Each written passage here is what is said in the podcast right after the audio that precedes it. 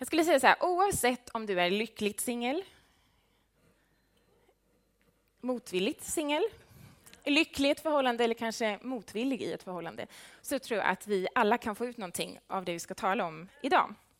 Bibeln säger faktiskt inte så mycket specifikt om just parrelationer eller äktenskap. Det finns vissa bitar.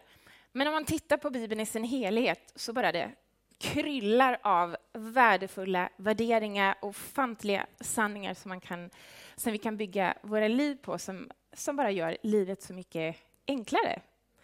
Eh, så jag kommer att... Eh, alltså vanligtvis så har vi ju textutläggande undervisning här på United. Och eh, idag så kommer allt andas utifrån första Korinthierbrevet 13.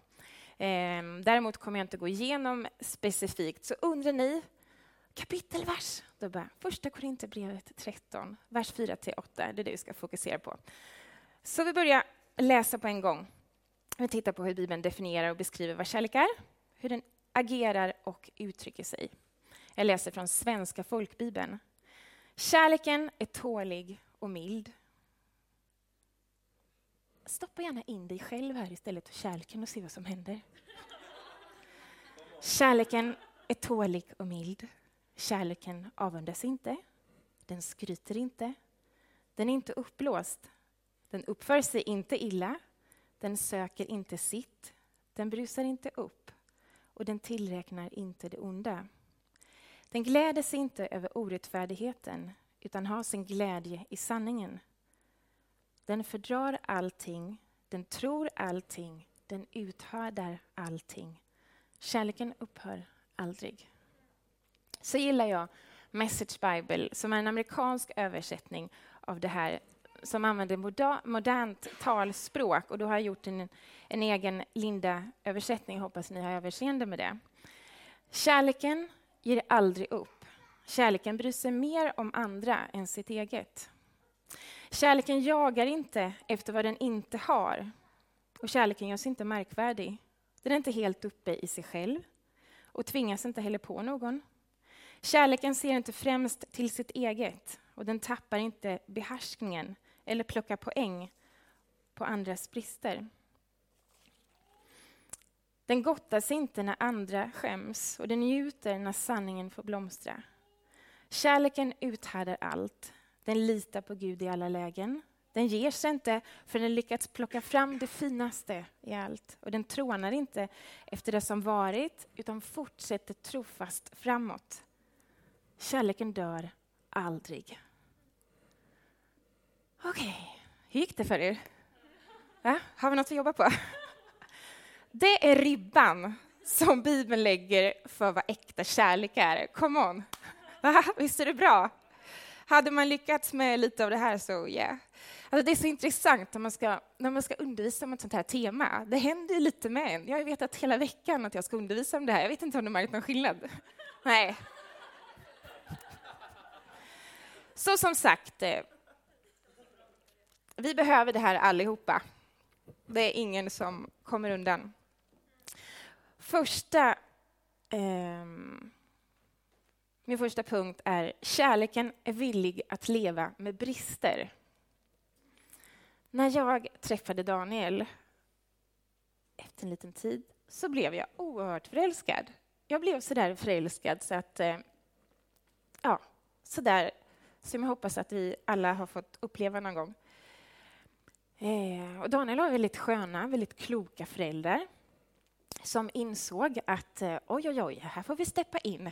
Försökte droppa lite snyggt att jajamensan, vår son, han är en väldigt fin kille, men han är inte perfekt. De såg att Linda Sjöholm var liksom här uppe någonstans och oj, oj, oj om hon skulle trilla ner, vad hon skulle slå sig. Så de försökte lite snyggt och bara okej, okay, vi är alla mänskliga, Linda, kom igen. Eh, jag var i det här långa, fantastiska ruset. Man känner inte av smärta, man är inte hungrig. Det är liksom, jag kan bara leva på luft och förälskelse. Det är väldigt underbart. Men förälskelse och kärlek, det är två olika saker. Det är olika stadier, skulle jag väl kanske säga. Och du behöver gå igenom det här förälskelsestadiet för att komma in i den här djupa kärleken och det är inte dåligt Jag vet att ibland så är vi så, vi är så livrädda och, och liksom, oh, vi måste klänga oss fast vid den här förälskelsen. Vad, vad, vad finns kvar sen? Men hallå, det kan bli bara bättre och bättre.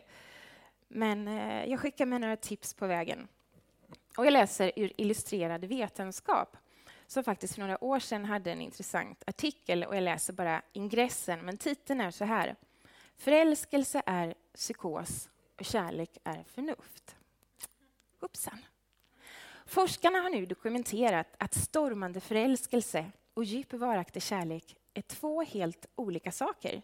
Det har nämligen visat sig att känslorna bakom de båda tillstånden uppkommer på olika ställen i hjärnan och styrs av olika hormoner i kroppen. Den nya forskningen tyder också på att vi mycket väl kan lära oss att älska en partner som vi från början inte alls varit förälskade i. Jag ska inte tala om arrangerade äktenskap idag. Däremot så tror jag att eh, ja, men det är intressant. Eh, det är inte riktigt samma sak. Eh, Jennifer Lopez, som... Eh, hon säger om sig själv att hon är en obotlig romantiker. Jag tror hon är en fantastisk människa. Jag tror att hon bara slänger sig in i saker och ting helhjärtat. Eh, men hon har ju ett par äktenskap bakom sig. Eh, och hon gifte sig 97 med en skådespelare från Kuba. Och det äktenskapet höll i 11 månader. Och det här är någonting hon har blivit intervjuad om många gånger, så det är inte så att jag hänger ut henne, utan jag har bara läst på lite extra om just Jennifer. Eh, och sen hennes andra äktenskap eh, gick hon in i 2001, några år senare. Och, det, och så skilde hon sig efter ett år och fyra månader. Jennifer, det är klart att inte hon... Hon gick inte in i de här förhållandena och tänkte nu ska vi se hur länge det varar. Hon gick in helhjärtad, hon hade passion, hon var oerhört förälskad. Hon bara, nu kör vi, det här kommer bli bra. Det är klart hon inte hade några baktankar eller någonting, utan man går in i någonting och bara, det är klart vi hoppas att det här ska gå bra. Men det verkar inte räcka riktigt att bara ha det med sig. Hon gifte sig 2004 med Mark Anthony. De fick sina älskade, vad var det, tvillingar? Trillingar? Ja, ett äktenskap som varade i sju år. Och ett, hon, ehm, jag ska bara läsa någonting som hon sa just om äktenskap, om, den här parrela, om parrelationer. It's not easy and anyone who's successful at it deserves a pat on the back. You got to grow with each other. You got to bend over backwards for each other. It's a lot of stuff, and I know that this relationship with Mark Anthony is worth it because a lot of people walk away too easily.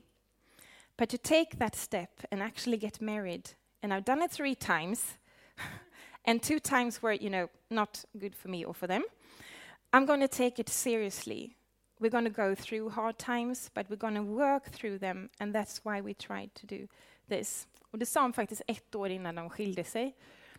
Eh, och det kan man tycka att det är jättetragiskt, men för mig säger det bara att det räcker inte att ha passion. Det räcker inte att säga okej, okay, jag är vrålförälskad, nu kör vi på. Utan det krävs så mycket mer. Kärleken kämpar och man, man fortsätter.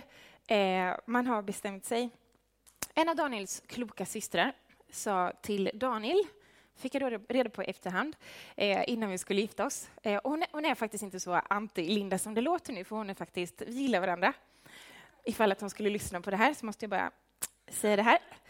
Och då sa hon så här, Daniel, kan du tänka dig att leva med Linda om du bara tar tio, alltså alla hennes brister och det som faktiskt inte är så bra med Linda, du bara multiplicerar det tio gånger vill du fortfarande gifta dig med henne? Så hade hon en fråga till. Kan du, vill du leva med henne om du aldrig kommer att se någon förbättring med de sakerna som du faktiskt liksom stödjer på? Svaret var ja. Det är jag väldigt tacksam för. Men faktum är att hon hade fått lära sig den hårda vägen. Alltså när man sen gifter sig och hamnar under samma tak, då är det, det är mycket mer, det är mycket mer härliga grejer och det är mycket mer besvärliga grejer. Du får liksom mer av, av allting. Eh, men jag skulle säga, när, eh, om du inte är i ett eh, om du inte är i ett förhållande just nu, bara njut på. Jag skulle säga att eh, eh, man lär sig ändå... Jag fick lära mig av mina misstag och jag hade lite väl bråttom. Jag tyckte att nu måste vi se till att det händer någonting här, för Daniel han verkar ju helt ofokuserad. Det var inte riktigt att han var ofokuserad, utan det var bara... Det här med timing, det är ganska viktigt. Ehm, men det, det, är någonting väldigt eh, fantastiskt med den här tiden innan någon har lagt eh, korten på borden. Innan man har eh, krävt att den andra behöver ta ställning till att man har att, att det finns någonting där. Det, ta vara på den tiden, eh, skulle jag säga. För att eh, även om jag tyckte att det var oerhört jobbigt att eh, bara hålla tassarna borta och bara låtsas som, som ingenting. Så det fina var ju att eh, eftersom jag inte... Jag var alldeles för stolt för att eh, överhuvudtaget visa att jag hade några känslor för, för honom innan jag visste att han var intresserad av mig. Eh, så att, eh, men det fina var ju att Daniel hade ingen anledning till att imponera på mig. Så att jag fick ju se som han var med alla andra.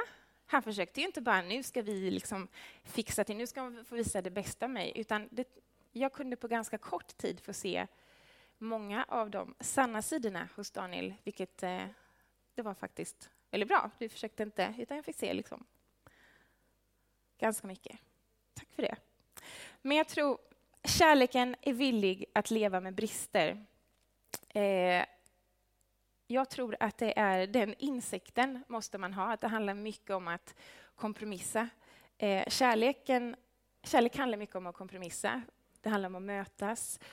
Eh, inte bara att liksom, jag håller på, på vad som jag tycker eh, eh är viktigt. Eh, och som Daniel pratade om förra gången, du måste vara beredd och eh, släppa dina romantiska förväntningar på hur saker och ting kommer bli. Vardagen blir ofta helt annorlunda. Det betyder inte att den blir sämre, eh, utan den bara blir annorlunda. Och att eh, lära sig att ta det och så bara, okej, okay, då eh, kör vi, men vi kör tillsammans. Eh, när, vi, när man fixar ett, eller när man ska gå in i ett nytt jobb, när man bestämmer sig för att renovera huset eller man, man eh, kanske ska bygga upp ett företag, då är man väldigt inställd på att det här kommer ta tid. Nu kavlar vi upp ärmarna. Det här blir en period när vi verkligen måste lägga ner mycket tid. Men på något sätt tror jag det är väldigt lätt att tänka, men just på det här personliga planet, då ska bara allt bara funka. Där ska jag bara kunna hämta, där ska jag hämta energi så att jag kan bara gå till jobbet och bara vara så här, att jag bara kan hämta energi från, från vårt förhållande. Men så är det ju inte alls. Utan du måste investera mycket tid, du måste planera tid. Alltså, mitt äk, alltså vårt äktenskap det är ju viktigare än mitt jobb och då får jag se till att jag faktiskt pytsar in eh, en, en, en hel del där för att det ska bli bra. Eh, och det tror jag det, det, är bra att ha med sig det, att eh, det, det kräver tid. Eh, det kräver tid. Punkt nummer två. Kärleken vill ge mer än att få. Vers 5 i första Korinthierbrevet 13 står det kärleken söker inte sitt. Människor vi är ju inte som eh, äpplen, där ett halvt äpple, ett halvt äpple tillsammans blir helt. Utan en, en människa som är halv, om man kan använda det begreppet, att man inte är hel, och en annan människa som inte, som inte är hel, blir inte hela tillsammans. Utan det bagaget jag har med mig, det bagaget den andra personen har med sig, tillsammans får vi ett ännu större bagage tillsammans. Det är ju... Eh, så därför blir jag så... Jag, jag blir väldigt lycklig när jag ser lyckliga singlar eh, för att, eh, som inte bara lägger allt krut på att bara eh, hitta den, den rätta, utan faktiskt se till, okej, okay, jag använder den här tiden till att eh, få stabilitet i mitt liv, bara identitet, vem är jag, livsmål, vart är jag på väg? Alltså allt det har det ju sån nytta av sen när man går in i sin, eh, i sin eh, alltså en livslång relation. För då har du dubbelt så mycket att jobba med när man, när man är två. Ehm, så jag skulle säga, nu låter jag lite krass här, men det är okej, okay, för det blir mycket bättre sen. Men gå inte in i relation för att få. Går man in i en relation för att få, då, det, kanske, det, är liksom, det är skönt ett par månader när man lever på, på luft och på förälskelse. Men, eh, men tanken är det att eh, äkta, alltså kärlek, den kärlek som Bibeln beskriver, det handlar om att kärleken ger. det är andra puckar och det är plötsligt eh, lite jobbigare. Eh, jag har alltid bott med, eh, bott med vänner. Jag tror jag var den enda av, av, eh, av tjejerna i mitt kompisgäng som, som, som ville bo ensam. Men jag bodde alltid med kompisar. Det var mycket, mycket härligt med det, men du hör lite, det låter lite, lite bitter ändå. Och, men grejen är det, det är annorlunda. För det är annorlunda än att leva i en relation och leva i ett äktenskap för att du kan, du kan bara stänga dörren. Man lever ändå parallella liv. Du kanske tycker att du är erfaren, att du har bott med kompisar. Bara, ja, yes, jag är fitt alltså. Det kommer gå så bra det här. Men du kan leva parallella liv utan problem. Eh, man kan sopa lite under mattan och bara, är det en konflikt? Jag behöver inte ta det nu. Men grejen är när man lever i en parrelation, när man har när man har gift sig, och man, då ska man krypa ner i den där sängen. Man kommer liksom inte undan. Det går inte att spara på de där konflikterna. Du sparar och sparar mattan och det bara större och större. Du kommer bara snubbla över den där mattan hela tiden. Och det är så jobbigt. Och faktum är att eh, det jobbigaste av allt med att gifta sig, det var ju att jag insåg att jag hade överskattat mig själv. Va? Jag trodde liksom, jag har dealat med det här. Va? Jag, alltså, jag är ändå Nej, men liksom, visst, men jag har, jag har faktiskt... Det är mycket som har hänt i mitt liv och jag tänkte det här kommer bli så bra. Men det var skrämmande faktiskt, vad mycket mm, skräp som jag hade och så mycket som jag behövde dela med. För plötsligt, man bodde, när man levde så nära en annan människa, det kom ju upp så mycket som jag inte hade aning om eh, fanns. Och jag vet, eh, Magnus Persson har sagt att eh, om du om du tror att du är så perfekt, bara vänta tills du gifter dig. Om du fortfarande tror att du är så perfekt, bara vänta tills du får barn. Och då satt jag där liksom 20-25, jag bara snackade om. Nu så vet jag vad han pratar om.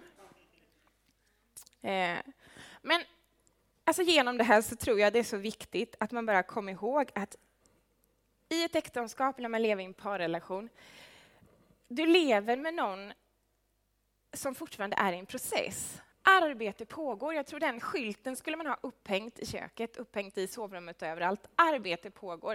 I am in process. För det är så.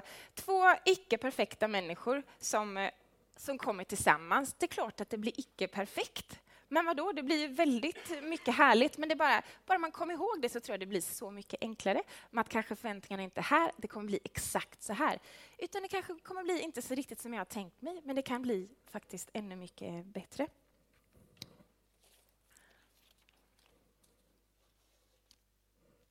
Så jag tycker det, jag tycker det är fräscht att ha utgångsläget att... Eh, jag brukade säga det till eh, eh när vi var ungdomspastorer i eller du var ungdomspastor i Jönköping och jag hängde med. Men då brukar jag säga så här, det är bättre att eh, fokusera på att bli den rätta mer än att hitta den rätta. fick många, många tjejer som kom fram och ah, men hur ska man göra? Liksom, hur vet jag att det är han och hur vet jag att det är rätt? Och, och att det är liksom A i, i, i mitt liv och inte liksom att jag hittar B-alternativet. Jag menar, har inte Gud det är liksom bara en person? Och det var mycket, mycket sånt. Fokusera på att bara bli den rätta istället för att hitta den rätta, så tror jag mycket, mycket löser sig. Ehm, och ha som utgångsläge att kärlek är att sätta den andres behov framför sig själv. Fruktansvärt svårt. Fruktansvärt svårt. Eh, och jag vet att det är säkert många som protesterar när, när jag säger detta. För att, vad, vadå liksom? Det är klart det handlar om, om att, att, att, ge. Men tänk så här, vilket par mår bäst? ett par där båda, eh, båda i förhållandet tänker bara eh, tänker på den andra och tänker på den andres behov. Eller ett par där båda tänker bara på sina egna behov. Vilket par är lyckligast? Väldigt svåra gåtor som jag ger här på söndag eftermiddag. Eh, nummer, punkt nummer tre. Kärleken kämpar aktivt emot frestelsen att döma och kritisera. Eh, vers 5 eh, säger så här, kärleken uppför sig inte illa, den söker inte sitt, den brusar inte upp och den tillräknar inte det onda. Den här är också jättesvår och den har jag riktigt stora problem med. Eh, det har jag. Efter 12 års relation, 11 års äktenskap, så tycker jag det är riktigt svårt, Daniel. egentligen skulle gå ut nu. Men du kommer ändå höra det här senare, så det är okej. Okay. Jesus säger, döm inte så ska ni inte bli dömda. Det är så fruktansvärt bra. Det låter så enkelt. Det ligger väldigt mycket i det. Alltså att döma och kritisera, det är som, nu är inte jag australiensare, men jag vet ändå hur en bumerang fungerar. Och faktum är, när, när du kastar ut någonting, det kommer tillbaka. Har du märkt det? Det kommer tillbaka. Mitt här. Alltså, men det fina är då när man, man kastar iväg något sånt där riktigt smarrigt och underbart, när eh, båda är trötta och kommer hem från jobbet och så är det ändå någon som bara bjuder till lite extra och bara kastar iväg det här goa. Alltså saken är den, jag tänder direkt. Liksom. Ja. Nej, men alltså det, det, det är snabb, det är boomerang-effekt som, som gäller. Så se till att det är du som är först. Och se det positiva så inte du är först med att döma och kritisera. Eh, och den här, jag tror det är en stor bov i förhållande, kanske speciellt efter en, ett par år när man gått igenom den här förälskelseprocessen, att det är så oerhört viktigt vem som har rätt. Så därför är det så skönt att titta på Solsidan. Att man inser, för det är så starka igenkänningsfaktorer, man bara inser, de är lika hemska som jag. Det är så skönt att sitta där, jag är inte ensam. Men det hjälper inte mig och det hjälper inte vår relation. Att jag sitter och skrattar åt Mia och eh, Mia Skäringer och eh, Felix Herngren som är så hemska mot varandra och, och kör poängsystem bara efter några veckor efter att de har fått barn och bara nu ska vi minsann se. Du, jag har bytt fem blöjor idag bara så att du vet det. Du är nere på tre så det är bara shape up alltså. Och där sitter man och skrattar bara, precis som vi. Eller oh, fy, alltså det är ju helt, det är precis som vi älskling. Ja. Vi har inte riktigt kommit in i poäng, eh, men, men eh, det finns ju ändå mycket tankar här. Ja. Eh, varför missar du bjälken i ditt öga när du så tydligt ser andra små flisor? Alltså, Gud har sån humor, men det värsta är att det här är sant. I vår mänskliga natur så bara finns det någonting som bara, jag har rätt. Jag ska ha min vilja igenom och bara, nej nu gjorde han lite fel. Det ska han minsann få höra. Och faktum är så när det här kommer förr eller senare och allt beror på hur vi tacklar det i vår relation. Eh, rötterna sitter i vår självrättfärdighet och man bara om och om igen så inser jag att det här med kärlek, det är inte enkelt.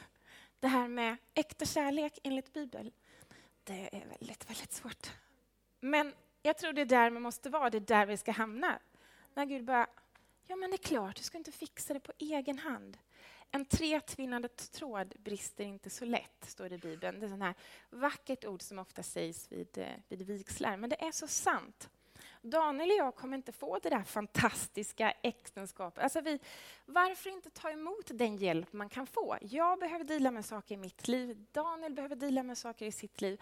Men tillsammans med Guds hjälp så kan det bara bli bättre och bättre. Vi kan få tag ännu mer på den här, alltså vad kärlek verkligen eh, är. Eh.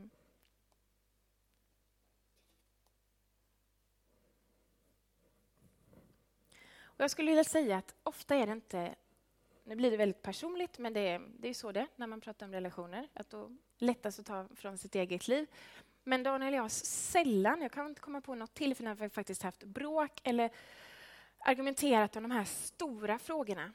Utan det är den här pappershögen som växer vid min säng.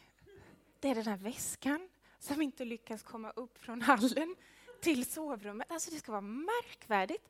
Men alltså att sådana grejer kan, bli så, kan ta så mycket kraft. Du skrattar. Du ska vara väldigt glad att inte jag tog upp dina grejer. Nej. Just det. Lösningen, jag tror att man bara inser sitt, alltså sitt behov, behov av Gud i detta. Att, att leva upptäckta kärlek, det är mer än vad jag fixar. Jag behöver verkligen Guds hjälp. Gud förändrar mig, förvandlar mig, räddar mig. Jag fixar inte det här. Jag älskar Daniel, men jag kommer till korta hela tiden. Och det här som bara poängsystem, eller liksom allt, alla tankar bara. Jag har minsann rätt. Och jag har minsann stått här. Han har ingen aning om hur länge jag har stått här och fixat och städat och diskat och allting. Nej, men jag har ingen aning om hur många timmar han har suttit med andra grejer. Och bara, okej, okay, nu lägger vi ner. Pekfinger förlorar alltid båda på. Och bara ta ett perspe få perspektivet. Ett steg tillbaka. Okej, okay, vad är det som är viktigt här? Kommer det här liksom är det här superviktigt att jag vinner på? Eller är det kanske så att vi bara kan sovra, vi lägger det åt sidan. Sovra, sovra, sovra, kompromissa, kompromissa, kompromissa. Kompromissa är inte bara att det är okej, okay, det är ett måste. För kompromissa handlar om att mötas. Punkt fyra. Jag har fem punkter. Så punkt fyra. Kärleken granskar sitt eget hjärta.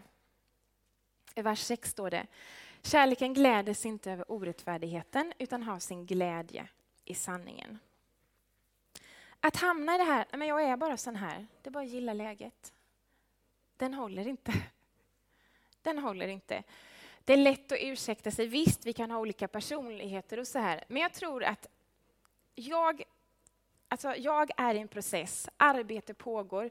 Jag vill vara en bättre människa, jag vill vara en, en, en bättre hustru, en, eh, en bättre mamma imorgon än vad jag är idag.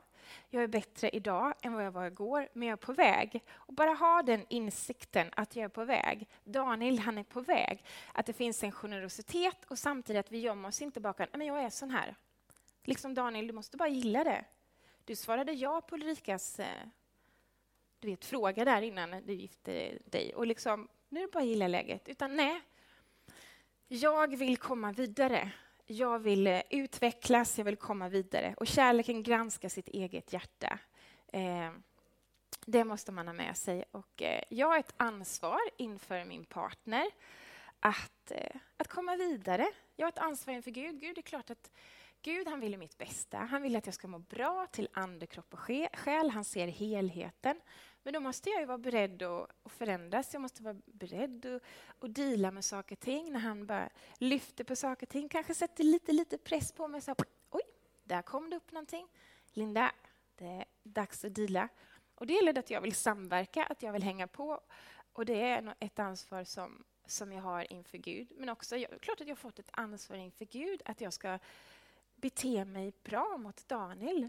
Vi har liksom gett oss till varandra. Här finns ett instiftat eh, ett förbund mellan oss. Det är klart att jag är inför Gud. Alltså det är klart det är en lovsång till Gud. Det är klart att det är hellre att jag behandlar Daniel riktigt, riktigt väl och ger det bästa till honom än att jag liksom säger alla rätt saker på en söndag. Det är väl, det är väl skitsamma vad som kommer ut min mun på en söndag om jag beter mig som ett svin och att jag kanske inte vill dela med saker och ting i mitt liv. Det är ett ansvar jag har inför Gud, också inför Daniel som jag har gett mig till. Och Det är väl ingen nyhet, men det är märkligt hur lätt vi glömmer vilken effekt det får på vår partner när vi faktiskt inte dealar med saker eller tänker att vi vill gå vidare, utan bara nej, men jag är sån här. Nu är bara gilla läget. Problem, det dyker faktiskt allt upp nu och då. Har ni märkt det? Jag var på en stor eh, middag, ham hamnade bredvid en eh, kvinna som varit gift ett antal år. Hon har flera barn, och några i tonåren. Och den här kvällen var utvecklades till ett eh, nära personligt samtal. Och hon berättade om sin familj och hon sa att det faktiskt det är under kriserna som jag och min man kommit varandra så nära. Hon sa att vi har genomgått tider, riktigt svarta perioder när eh, en av våra tonåringar kom hem och berättade, sa saker som vi hoppades att vi... Att, ja, som man hoppas att man aldrig ska behöva få höra från sin tonåring. Hon sa mörka perioder när vi bara... Vad gör vi? Vad gör vi nu? Men hon sa det är de kristiderna som har gjort att vi är så starka idag. Och där har vi en valmöjlighet. Jag vet att eh, inte alla är i relationer nu, men alltså det här är, alltså, det är saker man kan applicera i livet ändå, så jag hoppas vi alla kan liksom ta till oss av det jag säger ändå. Men hur, alltså det är så avgörande hur vi, vad vi väljer i de här moments vi får, eller de här kristiderna. Hon hade kunnat säga precis tvärtom, men vi har gått skilda vägar. Det var för tufft, det gick inte vi hittade inte varandra, det var liksom jobbiga tider. Men då har man, man har val att välja, okej, okay, vi går tillsammans. Det här är fruktansvärt jobbigt, vi hittar inte ut, men låt oss gå tillsammans. Eh, så kriser kan hjälpa en eller skälpa en. Och jag tror att ett, ett frikt, eh, friskt och lyckligt, en frisk och lycklig parrelation eh, det kräver att man är både problemlösare. Sista punkten. Kärleken stänger dörren till alla andra. Vad menar jag med det? Kärleken är trofast, den upphör aldrig. Och när jag sa ja till Daniel, då sa jag nej till alla andra i världen. Det är något stort. För du säger inte bara ja till en person, du säger nej till alla andra. Det är riktigt, riktigt stort. Och när, hade, när, när, Daniel och jag hade varit ett par en, en tid så insåg jag faktiskt att jag inte hade tömt hela min ryggsäck. Och I mitt fall behövde jag till och med bryta kontakten med, med en eller två personer. Jag behövde göra upp och bara bestämma, sig, bestämma mig för, för, vissa, för vissa saker. Eh, det var vad jag behövde göra. För jag hade lite skräp som inte jag hade tagit bort i garderoben. Och skräp tar plats. Har ni kollat i ett förråd där hemma? Skräp tar plats. Men du behöver ta bort det där skräpet för att ge plats åt något nytt. Och jag behövde... Daniel, han kunde liksom inte få all plats i mitt liv, för jag hade lite skräp som bara tog plats. Så jag fick städa undan lite, jag fick stänga vissa dörrar, låsa, slänga nyckeln. Det där kan ju te sig på olika sätt för olika personer. Men jag skulle säga underskatta inte Alltså om du inte riktigt har låst och inte slängt dörren, kanske från gamla relationer, eller bara saker som du, du kanske egentligen vet att det här måste jag bara helt totalt bara eh, lägga åt sidan. Så när det krisar och när ni behöver vara som mest trofasta, det är då de där spökena kommer. Det är då de där rösterna kommer. Det hade aldrig varit så här jobbigt. Han hade aldrig sagt så till mig, den där personen som du kanske leder med. Han hade aldrig gjort så. Och du vet de där sakerna, bara se till. Förr eller senare så dyker de där rösterna upp och du bara se till innan vad du vill göra med det och hur mycket du vill klippa det. Jag skulle säga klipp allt och bara ja.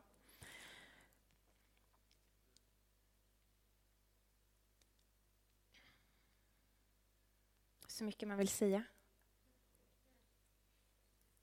Jag kan se fräsch ut på utsidan, men det kan vara, det kan vara mycket kaos på insidan. Visst är det så?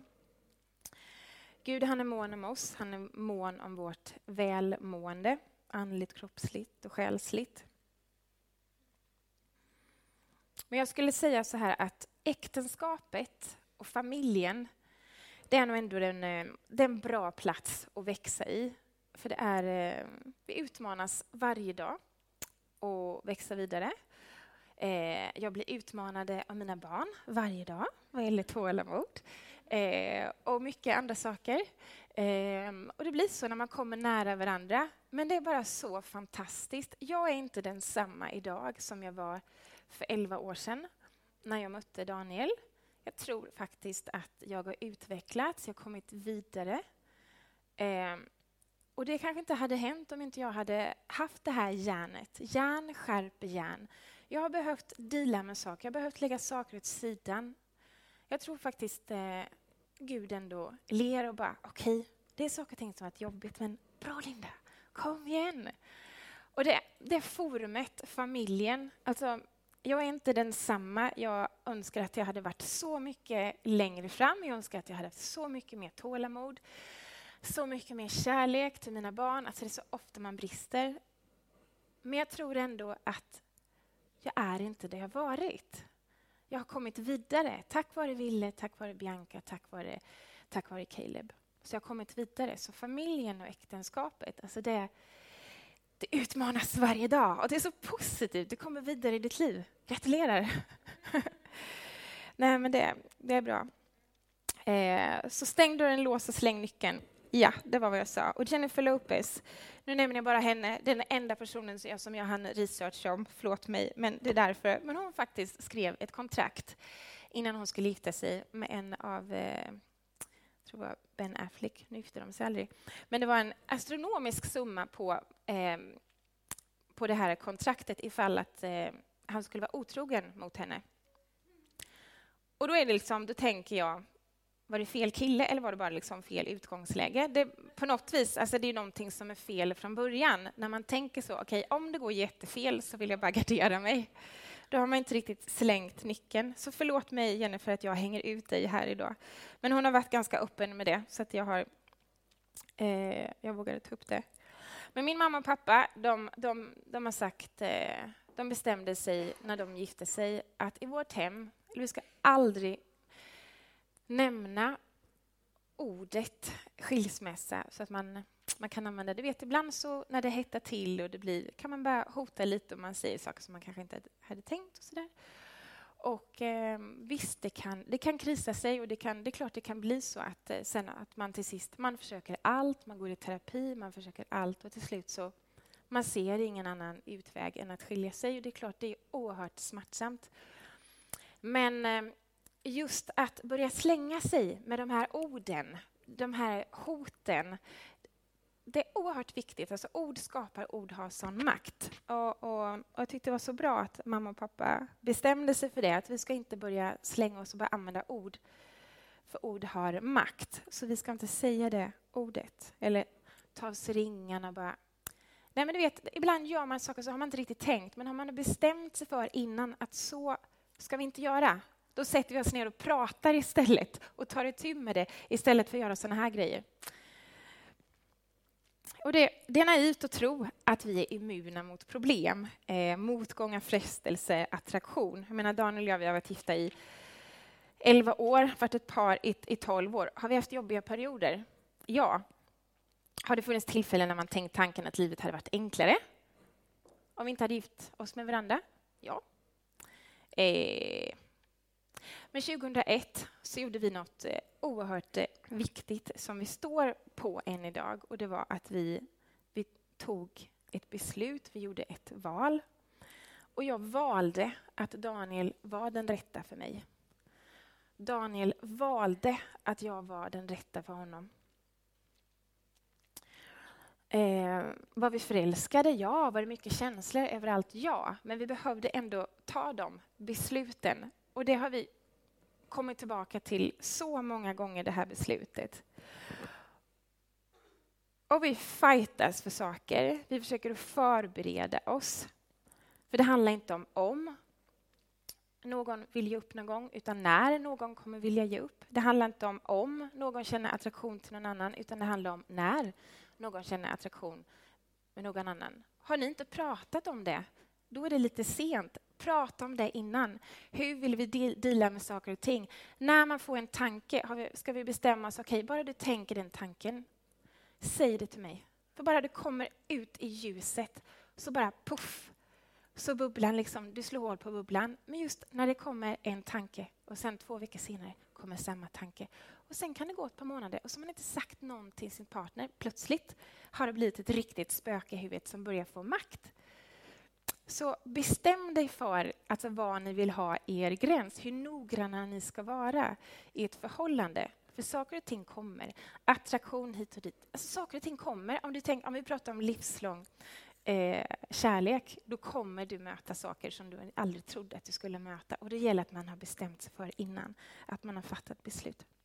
Kärleken är inte lat, kärleken tror allt, den hoppas allting och den ut här är allting. Kärleken är aktiv. Och jag vill avsluta med att säga att här i United så vill vi ha en, en öppenhet. Jag önskar, alltså när det, det är tragedi när, när ett äktenskap går i, i kras. Alltså all den smärta när man har försökt och försökt och försökt. Och vissa gånger så kanske det inte är möjligt att se en, eh, att det går att, att lappa ihop det. Men någonting som jag önskar är att vi inte är rädda för bekymmer, att vi inte är rädda för frestelser, att vi inte är rädda för motgångar.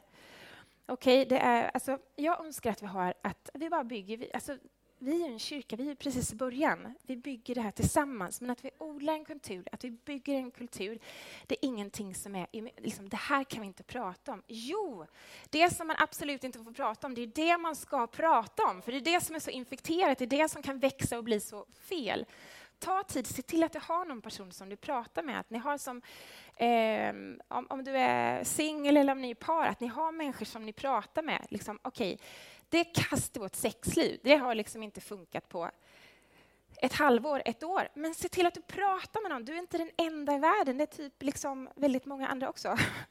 Och Det är det som är så avväpnande, det är det som är så skönt när man pratar och bara inser okej, okay, här sitter vi i samma båt. Hur gjorde ni? Vad tänkte ni? Ja, vi kontaktade den personen, vi fick terapi där. Eller vi bara, prata! Det är så bra, prata! Eh, inget par kommer på en dag, vi vill skilja oss. Det är de där små, små sakerna under lång tid. Så vi ska inte vara, får inte vara stolta när det gäller de här sakerna. Ensam är inte stark. Vi har alla utmaningar. Men kärleken, den är fantastisk. Det är något... Eh, jag går upp, eh, jag går ut, vad säger man? Jag går, eh, håller på att landa nu, så om någon kan sätta sig där så ska jag bara be en bön tillsammans. Eh, men kärleken är fantastisk och jag är en så mycket rikare person idag än vad jag var för 12 år sedan. Ehm, och det, jag tackar dig, Daniel, för allt du gjort i, i mitt liv, för vad jag är idag. Jag tackar mina barn och jag tackar Gud över att ni alla har sånt tålamod med mig. Men jag är också tacksam för att ja, vad jag har kommit, men jag också tror att imorgon så kommer det bli ännu bättre. För vi är beredda att fightas, vi har fattat beslut om att det här är värt allting.